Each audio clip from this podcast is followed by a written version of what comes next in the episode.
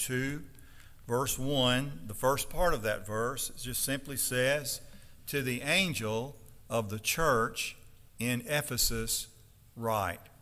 Now, uh, what we're going to do is try to figure out what that means. I think it's important that we look at what the Bible says and we look at it seriously and, and think about it, and we're going to do that this morning, reminding you that uh, Jesus is uh, addressing seven churches in this book, seven real churches. Remember, these letters were never meant to be delivered individually. They weren't sent out like the book, the letter of Ephesus to, that Paul wrote, or, or, the, uh, or the letter of Ephesians, or the letter of Colossians, or Philippians. These were sent out as one group. This whole book was a unit, and it was a unit that was to be read by all the seven churches. The church at Ephesus was to read the warnings sent to the church at Sardis, and the church at Sardis was to read the promises sent to the church at Smyrna. Never intended to be isolated, but one complete message to the whole of Christ's church. That's why at the end of each of these, and chapters 2 and 3 forms the letters to the seven churches section of the book of Revelation. At the end of each section, it begins, it says the same thing. Let him that has an ear hear what the Spirit is saying to the churches. Now, these are living messages. This is a, not a message to the church in, in the past only, nor is it a message to the church in the far distant future only. This is a message to us today. It's always been a present living message. And so we need to hear what the Spirit is saying. It does not, does not say, let him say what the Spirit said or will say, but what the Spirit is speaking. God is speaking to us right now as we look at this passage of Scripture. So we're just looking at that verse, and the title of the message, as you can see, is The Angel of Your Church. Now, when the church at Ephesus uh, picked up this book and, and had it read to them, they heard to the angel of the church in Ephesus. And they may have said, You mean we've got an angel? Our church has an angel? I didn't know that. Well, that's what we're talking about today is the angel of your church. I'm intrigued by that because I want to see what the Bible has to say. Now, there are some assumptions that people make and some interpretations that people make about this. We're going to talk about those. But first, I'd like to take you back to Revelation chapter 1, verse 20.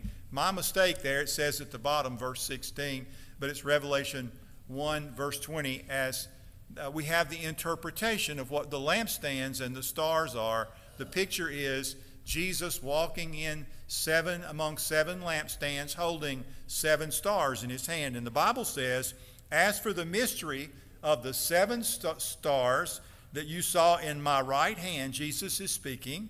He said, the, the seven uh, and the seven golden lampstands, the seven stars are the angels of the seven churches. And the seven lampstands are the seven churches. Now, we have it established uh, that Jesus says this. This is what Jesus says.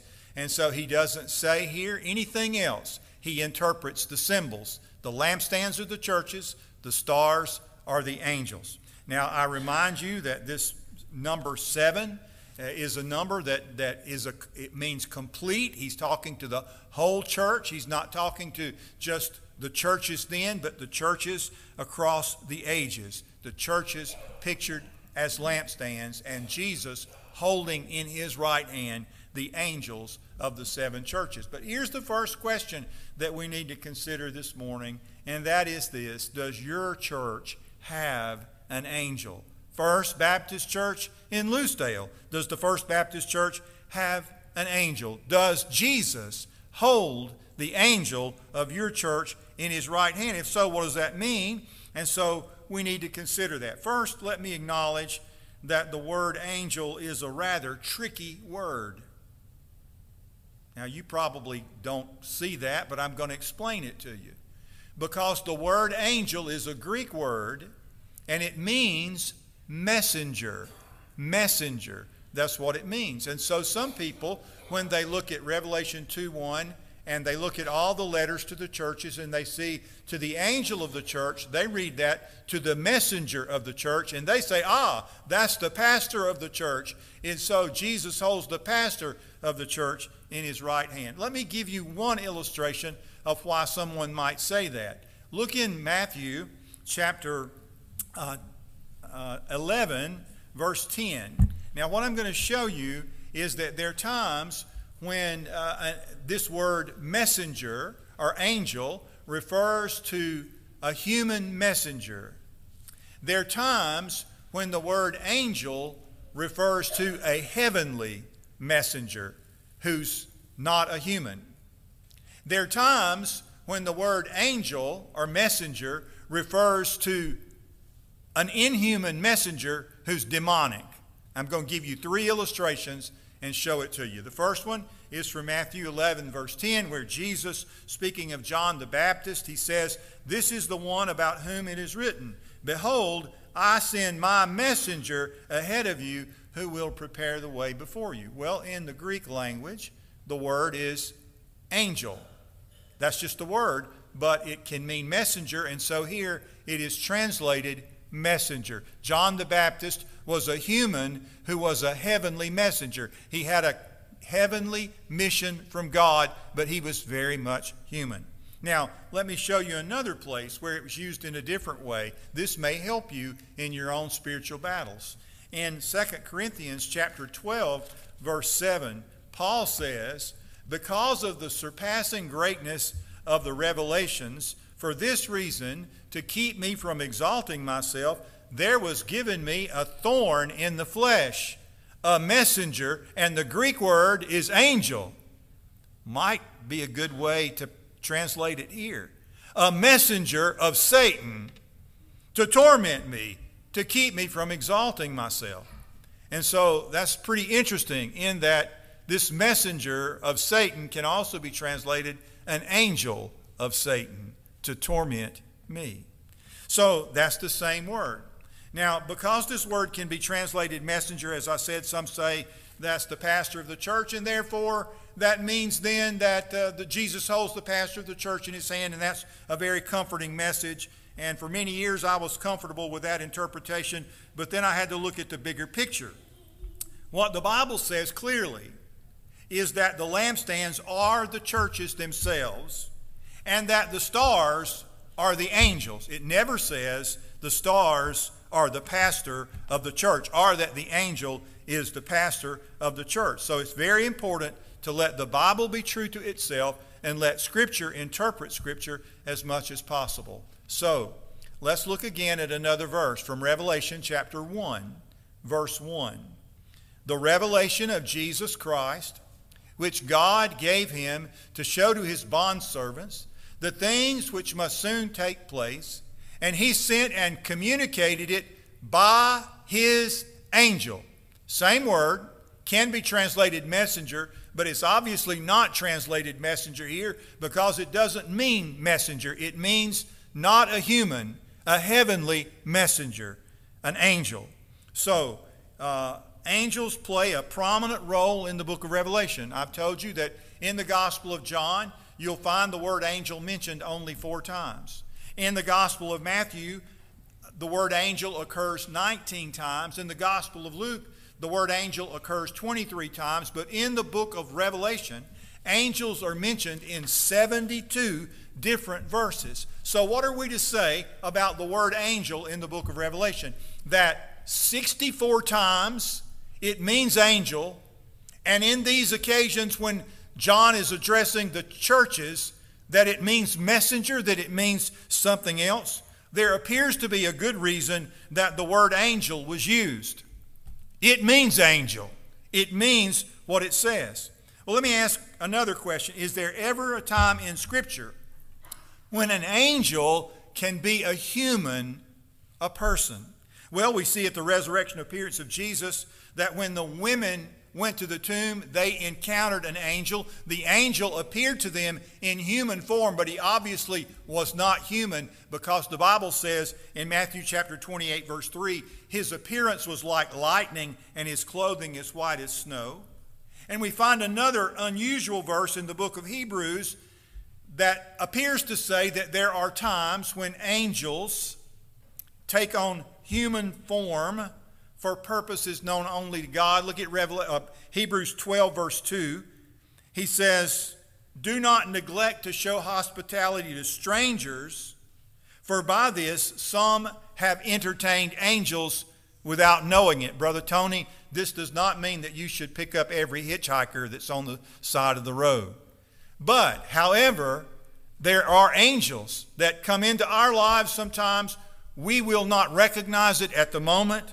Uh, their presence is momentary and fleeting and for a purpose known only to God. The person who has the experience may later recognize that as an experience with an angel. The Bible acknowledges that there are angels among us. They may, they may take on human form, but they are always heavenly beings. The scripture supports this.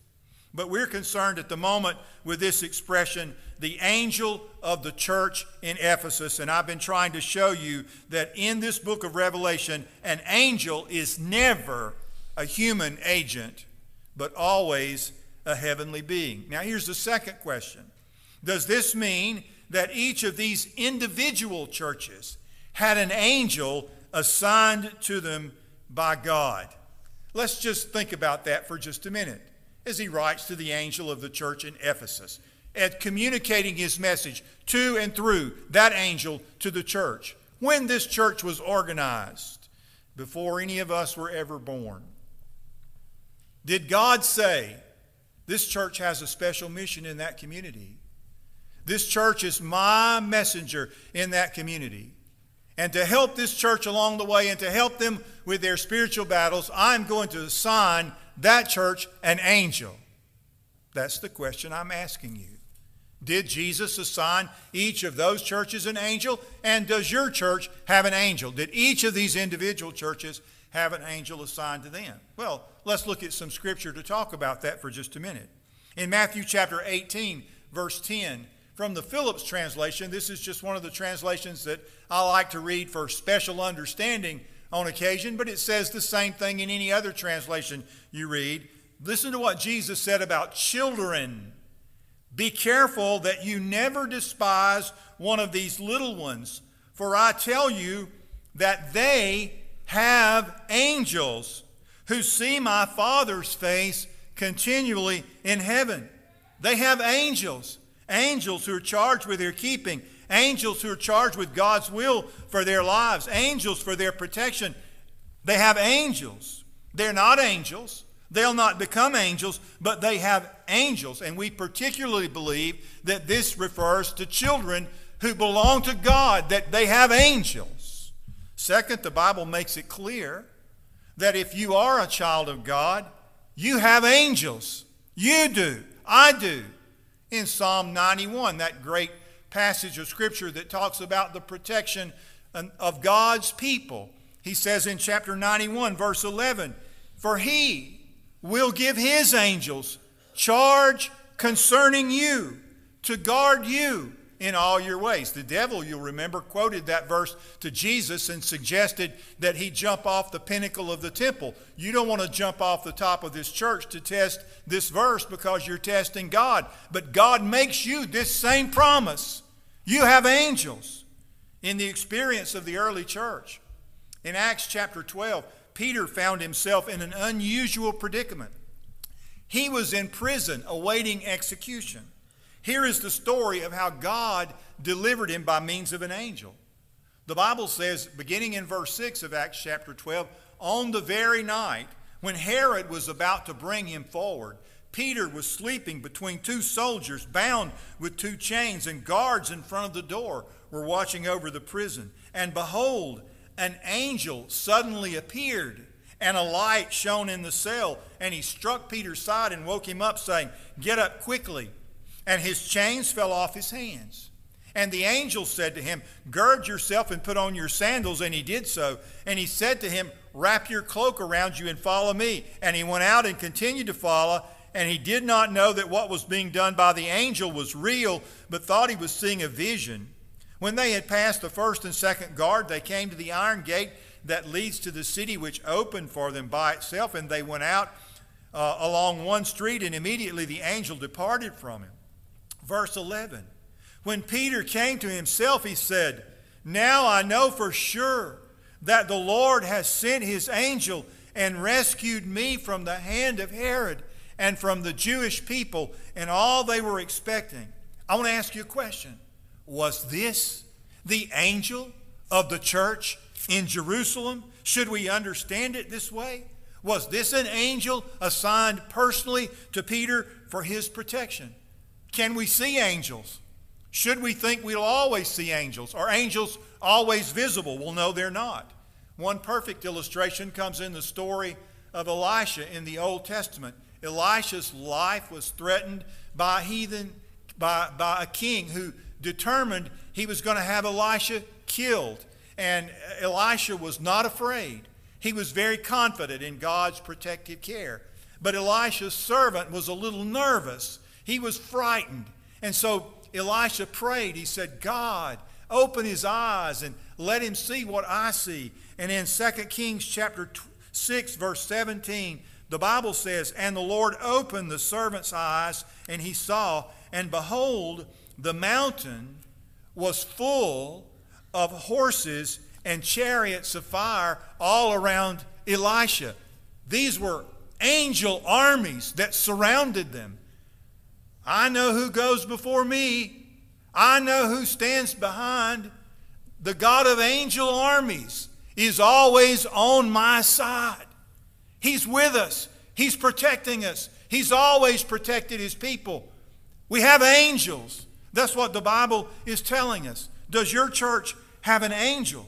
Now, angels are often referred to as the heavenly host. You'll read that in the scripture, the heavenly host. If you read an updated translation, it will say angel armies. That's what it's talking about. Is it not true that each of us, you and me, have our own spiritual battles that we wage on a regular basis? Paul said, we don't wrestle against flesh and blood. We wrestle against supernatural entities, and when we wrestle against supernatural entities, we need help. So, what do angels do for God's people? Well, this verse may help us to understand that why angels are not always visible, or it may help us to wrap our minds how a child or a person or a church uh, could be assigned an angel. So we have a good definition of what angels do in the Bible, a biblical definition, not Brother Eddie's definition, but a biblical definition. From Hebrews chapter 1, verse 14, it says, Are they angels, not all, all of them, ministering spirits sent out to render service for the sake of those who will inherit salvation? They do God's bidding. They serve Him to serve you. It appears that Jesus was telling these seven churches that they had angels. Now, back to our original question Does your church have an angel? If there was an angel assigned to the church at Ephesus, and to Smyrna and Pergamum and Thyatira and Sardis and Philadelphia and Laodicea, these representative churches through which Jesus was delivering a message to the entire church, and he was telling them, I hold all your angels in my hand. Does he hold those angels in his hand for our church? Does our church have an angel? Someone he has assigned to help us and protect us. Think for a minute of the President of the United States. He has Secret Service, does he not? Let's suppose a younger president might be elected this year on either party, a younger president with small children. That president, whoever he is who gets elected, is going to have Secret Service agents assigned to him. Does that president's children also have the protection of Secret Service agents. Yes, they will. Those Secret Service agents will guard those children with their lives just like they guard the president. I think 50 years ago, Billy Graham wrote a book called Angels God's Secret Agents. If the President of the United States is going to assign Secret Service agents to protect his children, wouldn't God assign agents to protect children who are his own. Jesus said, Don't despise one of these little ones. They have angels. Jesus, the Bible says, you have angels who have charge concerning you. They will bear you up in their hands lest you dash your foot against the stone. They are ministering spirits sent out to render service for the sake of those who will inherit salvation. Now, just a few verses before John said all this in the, in the book of Revelation, as he's talking about the angel that communicated the message from Jesus. He's going to communicate it to John, and then the angels that need to communicate the message to the churches. He said this about Jesus coming. Behold, this is verse 7, Revelation 1 7. Behold, he's coming with the clouds, and every eye will see him, even those who pierced him. And all the tribes of the earth will mourn over him. So it is to be. Amen. That's talking about the second coming of the Lord Jesus Christ. When Jesus comes,